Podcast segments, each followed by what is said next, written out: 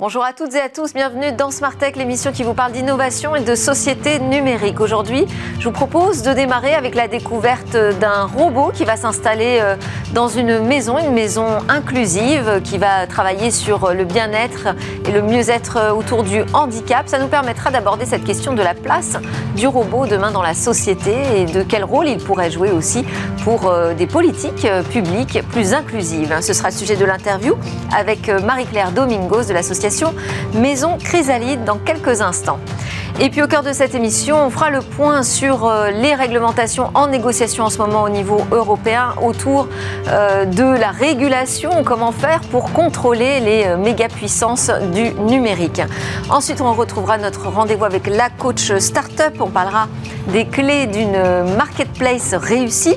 Et puis on conclura par une innovation destinée à la santé. Plus précisément, là aussi, on va s'intéresser à la santé mentale avec un nouveau dispositif pour demain. Mais tout de suite, c'est le moment de l'interview. On parle donc de handicap inclusion et le rôle utile du robot dans tout ça.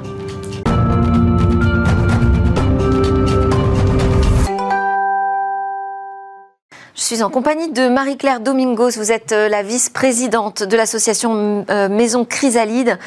Si je devais euh, définir en quelques mots, en fait, c'est un projet qui travaille autour du handicap, autour de la maison, c'est-à-dire créer en fait un environnement qui soit vraiment adapté et inclusif à toutes les personnes invalides mais aussi valides. L'idée, c'est de les faire euh, euh, vivre ensemble, mais pas seulement euh, les personnes. Également, dans ce projet, vous imaginez ajouter de nombreuses technologies, dont le robot, et plutôt un robot humanoïde. Pourquoi est-ce que la présence des technologies ou de robots pourrait permettre de rendre cette maison plus inclusive? Alors euh, tout à fait. Alors la, présence de robots euh, vient en aide aux, euh, habitants porteurs de handicap, également aux personnes valides, et on propose de, de, créer via ce robot un pont de communication entre les adultes porteurs de handicap et les adultes valides. C'est parce qu'on ne peut pas le faire directement? On a besoin d'avoir un intermédiaire? Bien sûr qu'on peut le faire directement, et l'humain restera toujours au cœur de notre stratégie.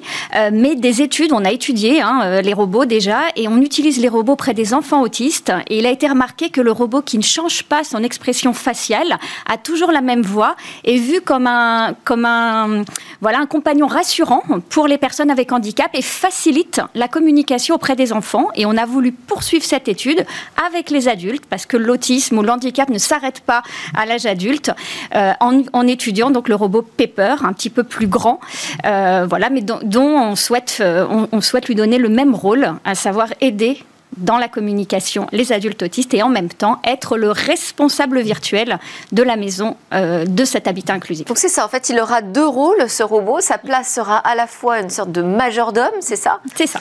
Euh, donc qu'est-ce qu'il va pouvoir piloter? Puis ça veut dire que si lui doit piloter la maison, il faut que l'ensemble de la maison soit hyper connecté. Tout à fait.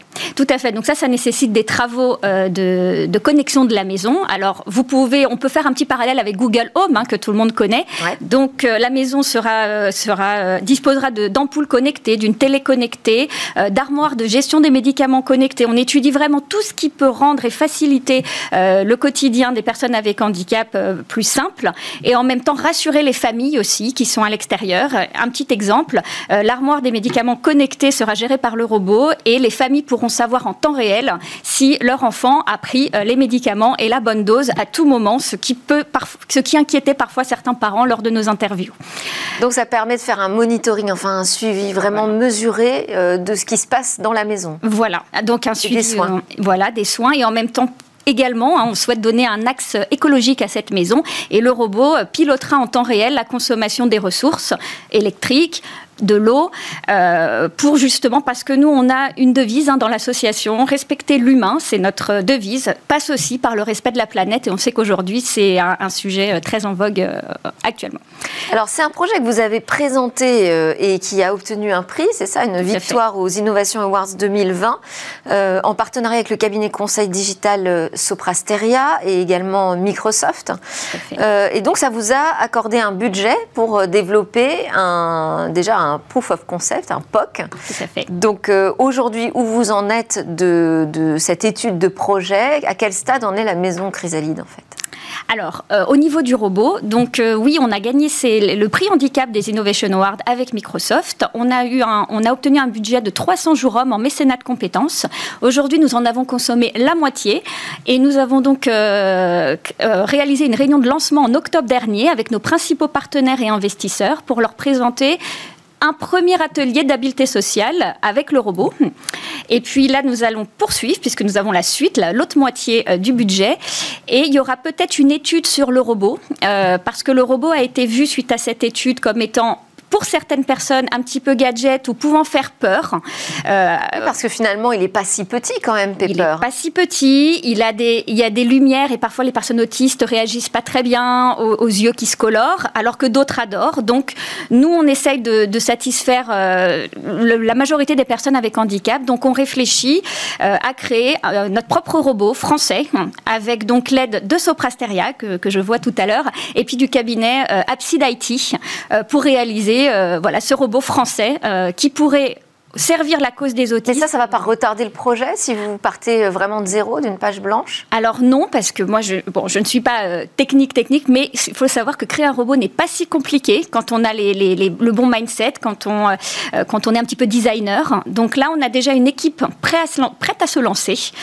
donc on va chiffrer le, le, coût et puis le temps pour ce robot. voilà. Et vous saurez exactement en plus quelle est sa mission à ce robot. Donc il va être conçu spécifiquement pour les services qu'il doit rendre. En matière d'interaction, comment la place du robot va s'organiser euh, dans les relations? Vous dites que ça va servir de pont entre les personnes euh, non valides et les personnes valides, les personnes porteuses de handicap et celles qui ne le sont pas. Euh, comment ça va s'organiser? Qu'est-ce que vous allez lui accorder comme place? Alors, aujourd'hui, les personnes porteuses de handicap ont des ateliers avec des, des éducateurs spécialisés durant la journée. Donc, une des heures de leur journée sera consacrée au robot. Euh, afin d'établir une, une, communication plus simple euh, et d'éviter que l'adulte autiste se mette souvent dans sa bulle quand il voit un, humain rentrer et euh, surtout des expressions de visage qui changent malgré le fait qu'on puisse être bienveillant.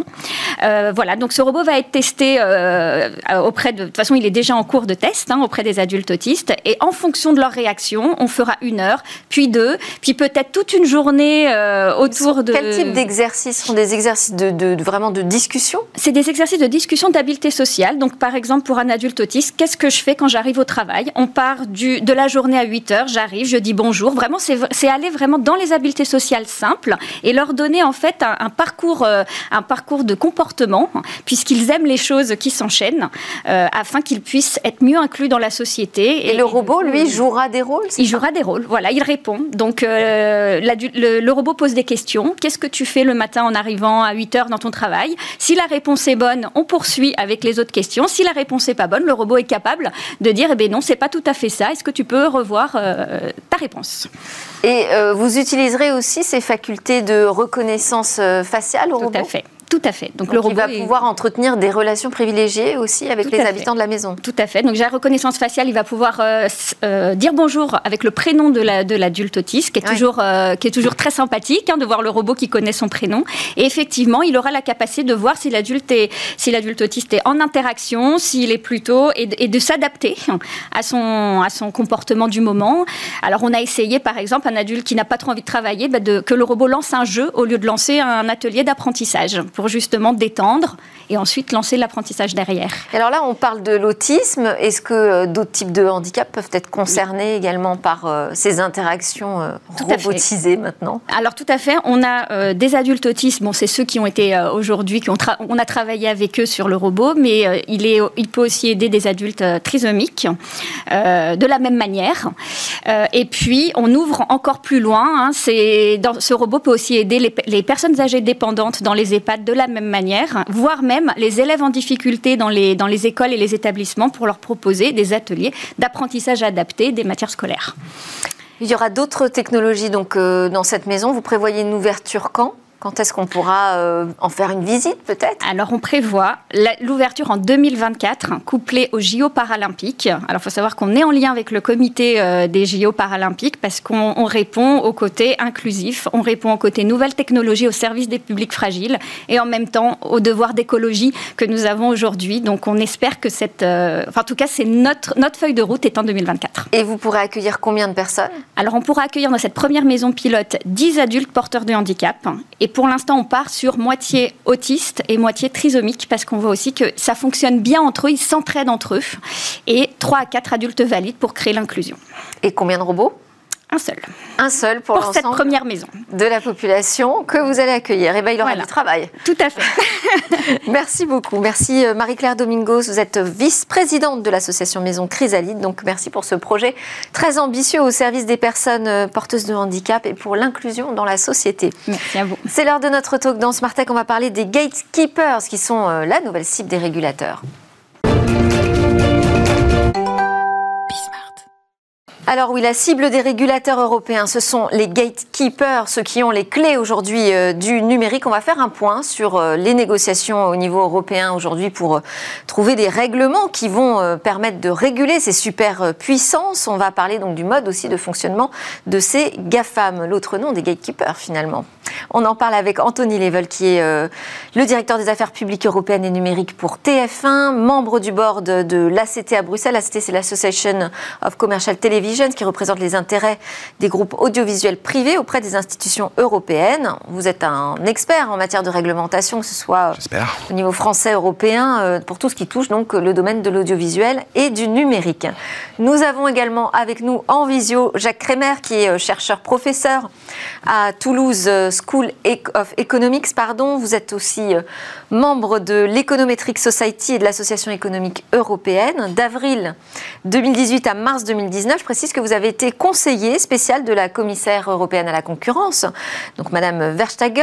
À ce titre, vous avez coécrit euh, le rapport Competition Policy for the Digital Era, qu'on peut donc traduire par la politique de la concurrence à l'ère numérique. Et vous participez bien évidemment euh, très activement à ces discussions autour de la réglementation des big tech. Ça fait trois noms pour les désigner. Ils sont tellement importants aujourd'hui. Mais quand même, ça mérite de revenir sur quand même une définition. Qu'est-ce qu'on appelle aujourd'hui au niveau européen les gatekeepers alors merci beaucoup Delphine déjà pour votre invitation et, pour permettre à, TF1 de, s'exprimer finalement sur le sujet des gatekeepers, euh, sachant qu'on verrait, on a une vision un peu originale euh, des choses. Alors oui, alors, bon, puisque vous me lancez là-dessus, euh, petite parenthèse, donc en quoi un groupe audiovisuel aujourd'hui est concerné par les réglementations qui sont en cours sur le numérique Alors pour des raisons... on reviendra au gatekeeper après. Très bien. Alors pour, avant tout pour des raisons de, on appelle ça dans la sphère bruxelloise, des raisons de terrain de jeu équitable, c'est-à-dire qu'en fait il faut que sur un même marché, quand on se partage un même marché, pour TF1 c'est le marché publicitaire, mais plus globalement le marché de l'attention, bah, il faudrait à peu près quand même que les règles soient les mêmes, en fait, que tout le monde respecte à peu près les mêmes règles pour voilà, conquérir des parts sur un même marché. C'est voilà, une question d'équité avant tout. C'est avant tout pour ça que TF1 est impliqué euh, dans les négociations auprès des institutions. Donc aujourd'hui, ce que vous nous dites, c'est que les médias de l'audiovisuel, la télé, oui. euh, est en concurrence directe euh, avec ces Direct, bien sûr, avec les, avec euh, les gatekeepers sur le plan du marché publicitaire, mais aussi sur plein d'autres plans. Comme je vous dis, c'est aussi avant tout, c'est la guerre de l'attention.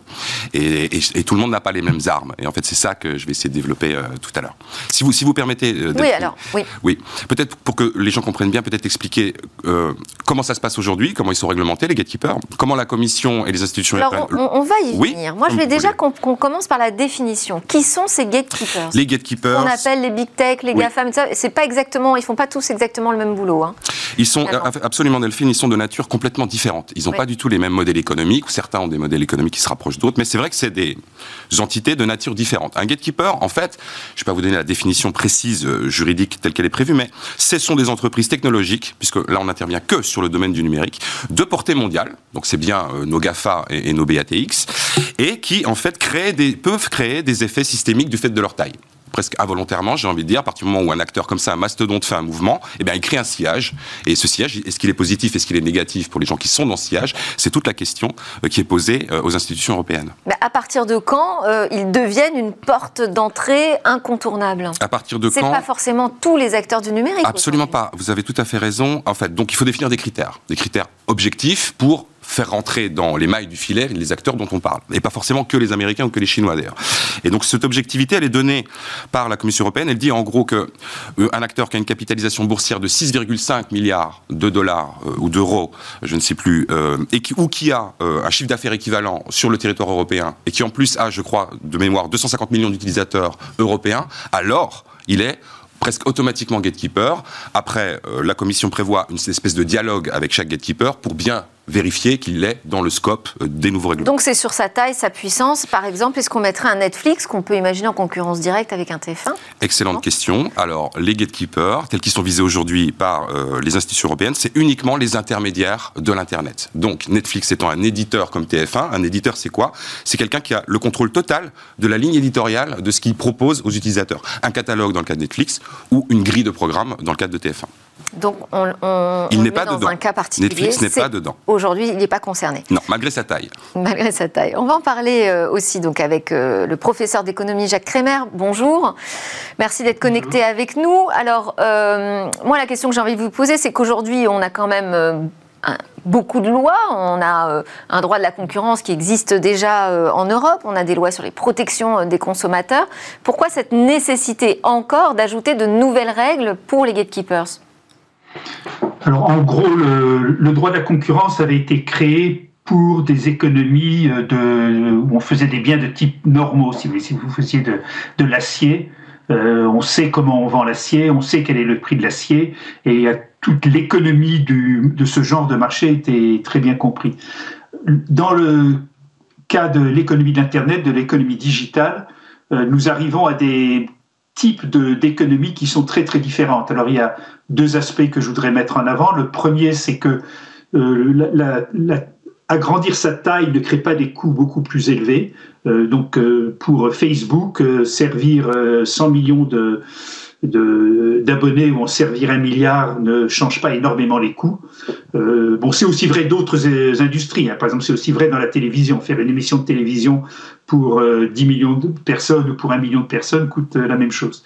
Et puis d'autre part, il y a cet aspect que la taille attire la taille. C'est-à-dire que plus vous avez de, consommateurs, les consommateurs ou d'utilisateurs, les utilisateurs veulent communiquer entre eux et donc vous attirez d'autres utilisateurs.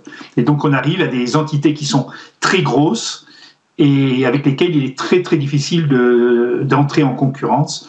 Et donc toute l'économie est complètement différente, les règles économiques sont différentes, et la Commission européenne a pensé, crois avec, à raison, même si on peut euh, discuter de, certains des détails de la régulation, à penser qu'il fallait d'une façon réécrire les règles euh, pour cette nouvelle économie.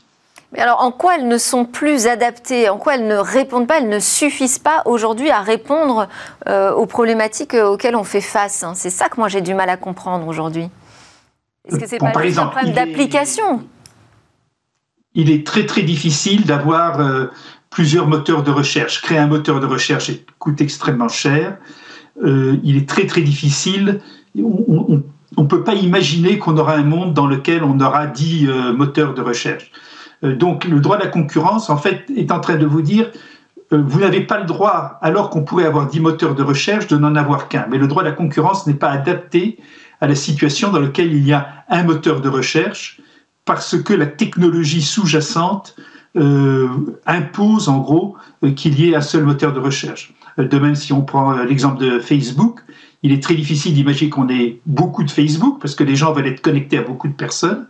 Et donc, on ne peut pas imaginer qu'on en ait 10.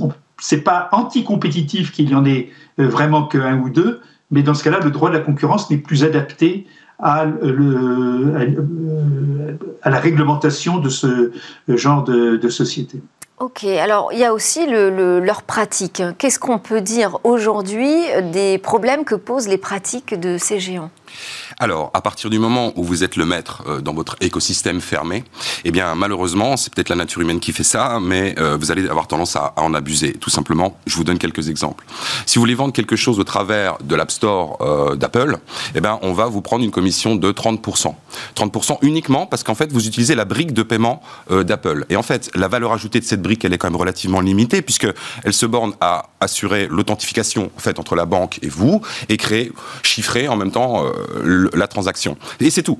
Et en fait, si vous avez une libre concurrence dans un marché normal, vous constaterez que les prestataires, en fait, facturent ça entre 5 et 3% puisque c'est ça la vraie valeur ajoutée d'une brique de paiement. Donc typiquement, on vous enlève quand même beaucoup de marge si on vous, on vous enlève déjà 30% du chiffre d'affaires que vous avez fait sur ce type de store. Un deuxième exemple, Google Shopping, pour prendre effectivement, réagir aux propos de Monsieur Kremer, le droit de la concurrence aujourd'hui ne permet qu'une seule chose, n'a qu'une seule arme, c'est l'abus de position dominante. Et Google Shopping est l'excellent exemple. dont on s'est servi hein, sur Google Shopping oui, en Europe. on s'en est servi et on a vu ses limites. Puisque pour euh, Google Shopping, il a fallu déjà démontrer qu'ils étaient en position dominante.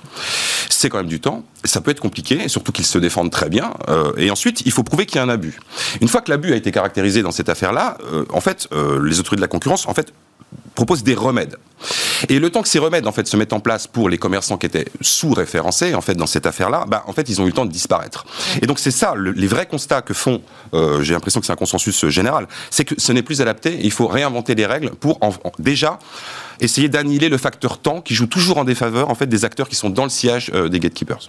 Après d'autres abus des types du gatekeeper, ça peut être du shadow banning sur YouTube, c'est-à-dire votre sous-référencement, ou à l'inverse euh, le self-preferencing, donc l'auto-préférence des produits d'Amazon par exemple sur Amazon. Euh, il y a énormément de choses comme ça. Si vous voulez faire du business sur YouTube, bah, vous savez déjà que votre modèle économique, il a, vous partagerez moins de 50% de, la recette publicitaire. Donc un, acteur comme TF1 qui... C'est-à-dire qu'à la fois ce sont des acteurs incontournables et à la fois ils ne permettent pas de bien vivre euh, sur vous leur avez, plateforme. Vous avez tout résumé. Mais on est obligé d'y aller quand même parce que si vous n'y êtes pas, vous êtes invisibilisé dans le secteur du numérique. C'est pour ça qu'ils sont incontournables et que vous êtes obligé de jouer avec leurs règles. Mm. Et c'est pour ça. Alors, euh, Jacques Rémer, qu'est-ce qu'on peut dire de l'approche euh, européenne euh, aujourd'hui? Est-ce qu'elle fait consensus dans le monde? Est-ce qu'il y a d'autres visions? Parce que ça bouge aussi aux États-Unis. Hein, chez eux, les, les, les GAFAM commencent à être bousculés également. Oui, euh, je voudrais juste quand même rajouter une chose. Je crois que euh, Monsieur Level sera d'accord avec moi. Il ne faut pas oublier que ces sociétés sont aussi des sociétés qui donnent des services de, de très très bonne qualité. Ce sont des, des, entreprises qui ont été extrêmement innovatives, qui ont euh, créé de, beaucoup de bien-être pour les consommateurs européens. Et une des difficultés, une grosse difficulté de la régulation, c'est qu'il faut à la fois contrôler ce qui doit être euh, contrôlé, mais aussi euh, s'assurer que ces entreprises puissent continuer à offrir des services aux consommateurs européens. Alors, sur les différentes approches... Et, d'ailleurs, on entend, hein, on entend les Facebook, les Google menacer de l'Europe d'avoir un web de deuxième classe euh, et de pas forcément pouvoir profiter de l'ensemble des euh, services qu'ils proposent. Euh, alors, justement, ça, c'est très bien, vous faites le lien avec ma question sur l'approche européenne. Est-ce que l'approche européenne est la bonne, enfin, en tout cas, selon vous?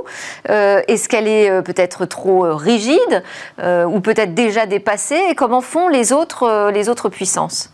Alors, en gros, il y a trois approches actuellement dans le monde. Euh, il y a l'approche européenne, l'approche euh, américaine et l'approche euh, que proposent les Britanniques. Alors, je ne parlerai pas de l'approche américaine parce qu'elle est très liée au, système légal américain c'est un peu compliqué d'en discuter. L'approche européenne, comme M. Level le disait, c'est d'instituer un certain nombre de règles. Donc il y a une 25 euh, règles qui ont été proposées par la Commission européenne, qui sont discutées actuellement entre les institutions européennes. Par exemple, il y a une règle que euh, euh il y a des règles sur comment est-ce que l'App Store doit fonctionner. Euh, il y a des règles qui euh, disent que vous n'avez pas le droit d'imposer que les, comme disait M. Level, vous n'avez pas le droit d'imposer aux, aux, entreprises qui sont sur l'App Store de se servir du système de paiement d'Apple la proposition qu'ont fait les Britanniques dans ce qu'ils appellent le Digital Market Unit, l'unité de, marché digital, c'est d'avoir un régulateur. Donc c'est à la place d'avoir des règles qui ont été fixées, d'avoir un régulateur à qui on confierait la mission de faire des règles et des règles sur mesure pour les différents gatekeepers. Donc ce que, en gros, les Anglais étaient en train de, sont, sont en train de penser à faire, c'est de faire euh, de, mettre sur place un régulateur qui commencerait en fait par euh, réguler un ou deux des très gros acteurs, de discuter avec eux et d'essayer de faire une régulation qui soit euh, adaptée à leur modèle de marché de façon plus, plus précise. J'aurais tendance à... J'aurais préféré cette approche tout en reconnaissant qu'elle crée un certain nombre de risques, parce que euh, il faut faire très très attention à ce que ce régulateur-là puisse quand même être assez vigoureux dans son approche des, des, des gatekeepers. Ça apporte néanmoins une certaine agilité ça pose la question de l'efficacité des mesures qui sont en train d'être négociées aujourd'hui, mais que vaudront-elles demain? Euh, Est-ce qu'aujourd'hui, vous, vous êtes-vous rassuré, Anthony Level, par exemple, qui suivait euh, très bien cette actualité réglementaire, est-ce que vous êtes rassuré par euh, ce qui se joue là en ce moment dans le DSA, le DMA Alors, le bilan est mitigé en réalité. L'idée est très bonne, effectivement, puisque les institutions européennes se sont dit, je vous ai parlé d'abus de position dominante, n'attendons pas tout ce process-là. Et créent une présomption, une espèce de présomption comme quoi ils sont déjà en abus de position dominante, enfin en position dominante, pardon, et on va leur tout de suite leur interdire des pratiques qui leur étaient interdites par l'autorité de la concurrence après plusieurs années. Donc ça, c'est excellent. Et ensuite, effectivement, comme disait euh, M. Kremer, il faut, il faut assurer une certaine souplesse. Et c'est prévu puisque les actes de la Commission sont prévus pour rajouter ou enlever éventuellement des règles pour s'adapter en permanence finalement à la situation. Nous, on fait deux reproches seulement, deux reproches, trois euh, à cette réglementation. C'est un, le timing. Là, on est en phase de trilogue. Vous savez, le trilogue, c'est ce dialogue de compromis entre les trois institutions européennes, qui pourrait aboutir peut-être euh, pour une mise en vigueur du DMA, Digital Markets Act, euh, qui est dédié donc à la concurrence, 1er janvier de l'année prochaine, par exemple. Bon. Et ensuite, vous avez la mise en, en, application de ce règlement. Et donc, il y a tout le process de désignation, comme je vous disais au départ, de sont-ils vraiment des gatekeepers ce dialogue qui peut durer quand même un an, un an et demi. Donc est-ce qu'on ne sera pas tous déjà dans le métaverse euh, au moment où ces règles s'appliqueront pour des, des fonctionnalités qui peut-être seront moins utilisées demain? On ne sait pas. Mais encore une fois, il y a cette souplesse. Nous, le reproche qu'on fait, c'est deux. Sur le fond, c'est Là où la Commission propose de taper sur les doigts, en réalité, des gatekeepers quand ils outrepassent certaines limites. Nous, en fait, et ça, je pense que ça résume tout, c'est nous, on propose une opération du cœur, en fait.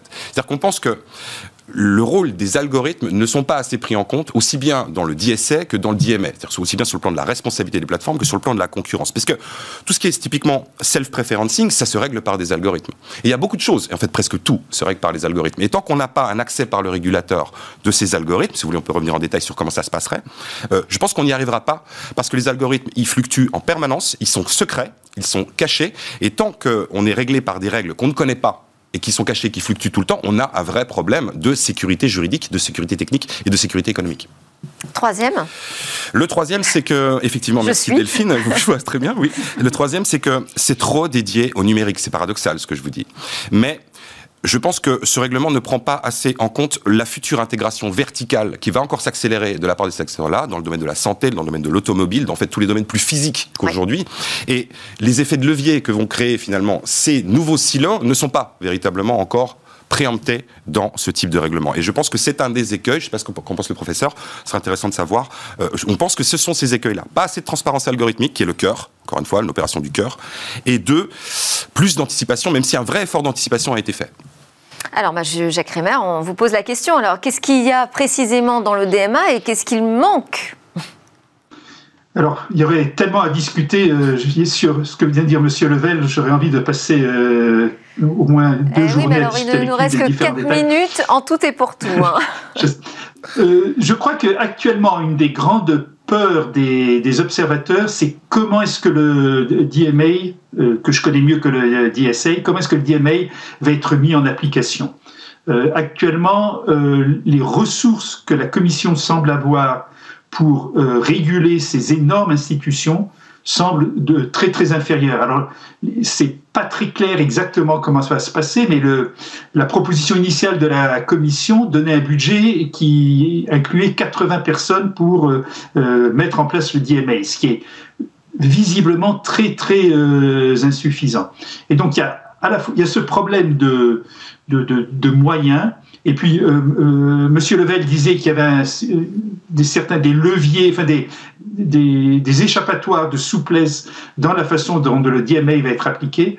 Et ils ne sont pas très très bien décrits dans le DMA. Et ça va être c'est difficile pour nous actuellement de savoir comment est-ce qu'ils vont être mis en place et est-ce qu'ils vont être souple dans les bonnes directions et pas souple dans les bonnes directions est quelque chose que nous ne savons pas.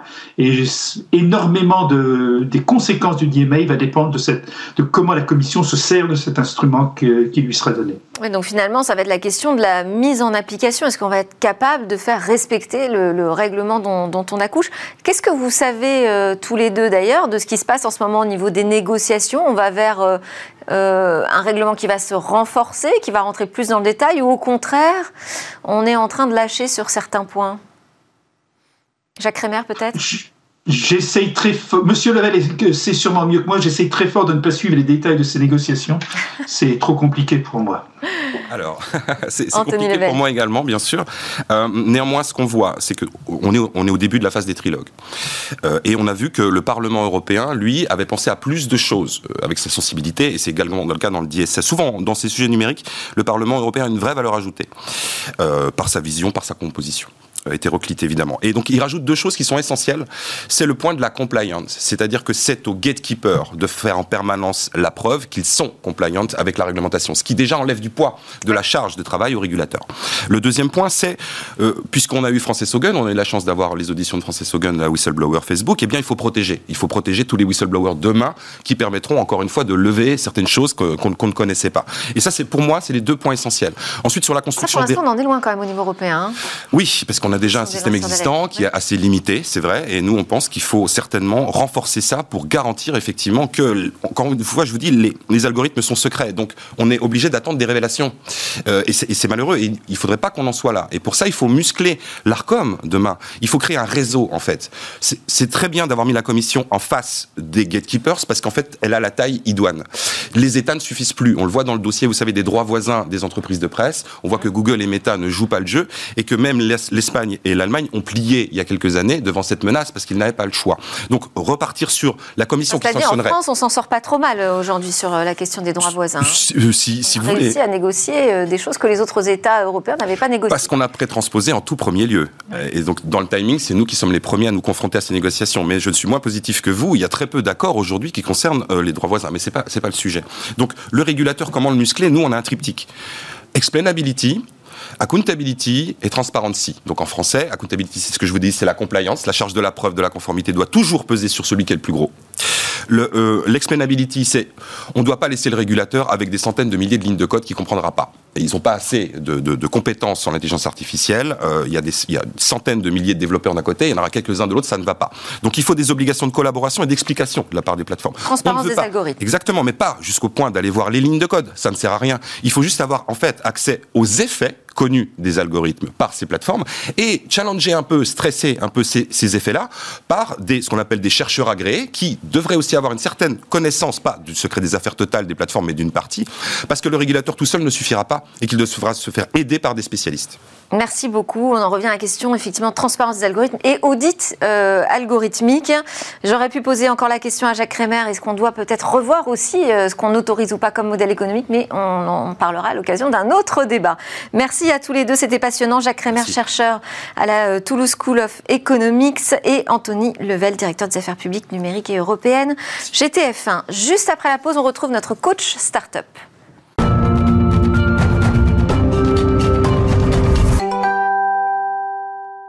Vous êtes de retour sur le plateau de Smartex et l'émission qui s'intéresse à l'innovation, à la nouvelle société numérique. Et là, on entre dans la deuxième partie de cette édition. On va partir dans notre rendez-vous coach startup. Aujourd'hui, c'est la coach startup que nous recevons dans Smartech, Émilie Benayad, en charge de l'accompagnement opérationnel des startups du portefeuille Serena. Bonjour Émilie. Bonjour Delphine.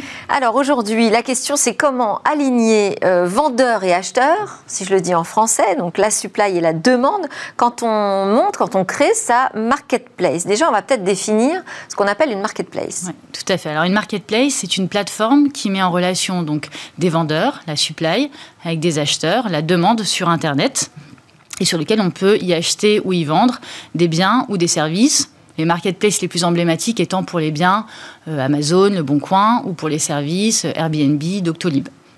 Le gros avantage de ce business model, c'est que ça permet à des gens de se rencontrer, alors qu'ils n'auraient jamais pu le faire autrement, et de faire du business ensemble. Et donc pour la supply, ça leur permet d'avoir accès à une large audience de clients. Et pour les clients, ça leur, ça leur permet d'avoir accès à une large gamme d'offres réunies à un même endroit sur une même plateforme. Donc tout ça, ça semble finalement très simple. Hein. On se dit, on, est, on sert juste d'intermédiaire technologique. Ça paraît très simple, c'est plus compliqué euh, derrière parce que tout l'enjeu. Alors qu'est-ce qu'il faut faire pour démarrer justement? Alors pour démarrer, on commence par euh, la supply.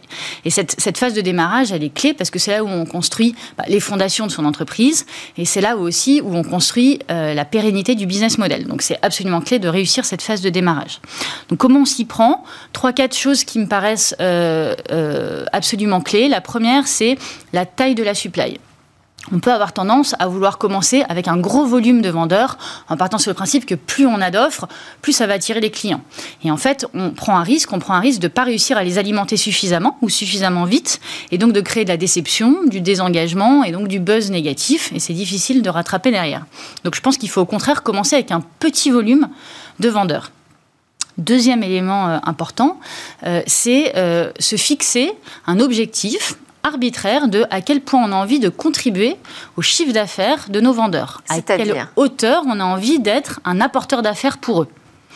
Alors quand je dis un objectif arbitraire, c'est pas tout à fait arbitraire. Pour moi, il faut être suffisamment ambitieux pour devenir incontournable pour eux et pas trop élevé quand même pour éviter des risques de dépendance ou voire de, requalification. Et donc pour moi, un bon objectif, c'est entre euh, contribuer entre 40 et 60 de leur chiffre d'affaires.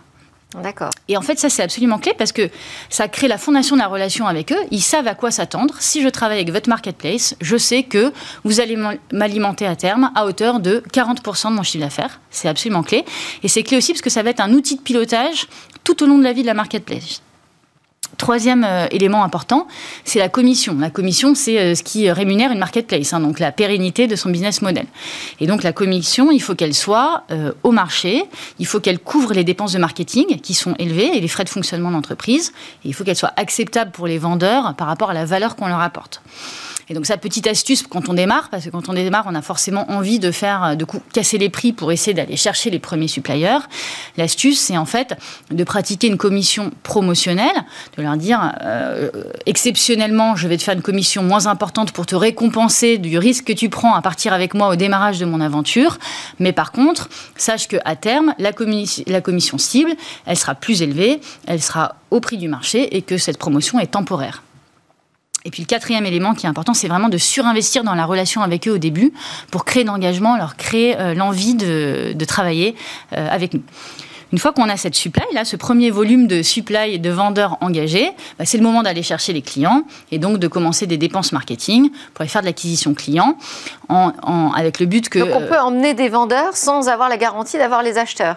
Exactement, avec, en partant avec un petit volume, encore une fois, où on sait que bah, ce sera beaucoup plus facile de les alimenter assez vite. Et donc, une fois qu'on va chercher nos premiers clients, on, on commence à les, à les alimenter petit à petit en chiffre d'affaires jusqu'à atteindre ce fameux objectif arbitraire qu'on s'est fixé, exemple 40%, et à ce moment-là, on sait que c'est le moment pour rouvrir les vannes et aller chercher des nouveaux vendeurs. Et c'est comme ça que petit à petit, on construit notre marketplace par palier, en commençant toujours par la supply. Ah, ça permet d'avoir des étapes euh, très claires. Et donc pour aller chercher les clients, Comment on fait pour aller chercher les clients on s'y prend Alors c'est principalement euh, via des dépenses marketing, de l'acquisition et au démarrage, on, démarre souvent avec du SIA, de l'achat de mots-clés pour être bien référencé dans Google. Bon, il y a donc la dernière question, c'est comment on les fidélise Exactement. Alors quand on arrive dans ce... Dans les clients et les vendeurs d'ailleurs. Oui, tout à fait. Et c'est ça qui est clé parce qu'en fait, quand on arrive dans cette phase de run où on a un volume de clients et de vendeurs suffisant, enfin qui commence à être significatif sur notre marketplace, il y a deux enjeux. L'enjeu de fidélisation client, mais celui-là, il est assez naturel, il vient euh, à l'esprit tout le monde. Et donc ça, on les fidélise en faisant, euh, bah, en les incitant à aller faire du repeat, donc du réachat sur la marketplace, via un système promotionnel par exemple. Tu achètes deux fois, la troisième fois, euh, euh, tu as une réduction de 50%. Ou via ce qu'on appelle du cross-sell, c'est-à-dire les inciter via des parcours clients à aller acheter des biens ou des services connexes au premier, au premier, au premier achat. Mais ça, c'est assez naturel. Ce qu'on néglige souvent, c'est la fidélisation des vendeurs. Alors qu'en fait, dans une marketplace, le vrai client, c'est bien le vendeur, parce qu'on se rémunère sur une, une commission de ce qu'il vend lui. Exact. Et donc, comment on les fidélise? Et eh ben on reprend ce fameux euh, toujours objectif arbitraire de chiffre d'affaires, donc on s'était exemple 40%, et on analyse euh, comment on les alimente en vrai dans la réalité. Et on, se rend compte bien souvent qu'il y en a qu'on alimente au-dessus de cet objectif, et donc là, on modifie le, le modèle de ranking pour qu'ils apparaissent moins haut dans les requêtes clients et que naturellement on les alimente moins. Et il y en a qu'on alimente, on se rend compte qu'on les alimente bien en dessous de cet objectif qu'on a décroché. Et là, qu'est-ce qu'on fait? Eh bien, on fait ce qu'on appelle de la supply success. Donc, on les, on les appelle, on regarde avec eux les raisons de décrochage et on travaille sur les solutions réactivité, etc. D'où l'importance c'est vraiment de faire euh, passer par les premières étapes. Merci beaucoup, Émilie Benayad, en charge de l'accompagnement opérationnel des startups pour le portefeuille de Serena, pour vos conseils de startup. Euh, à suivre, c'est la découverte d'un nouveau dispositif pour euh, la santé mentale.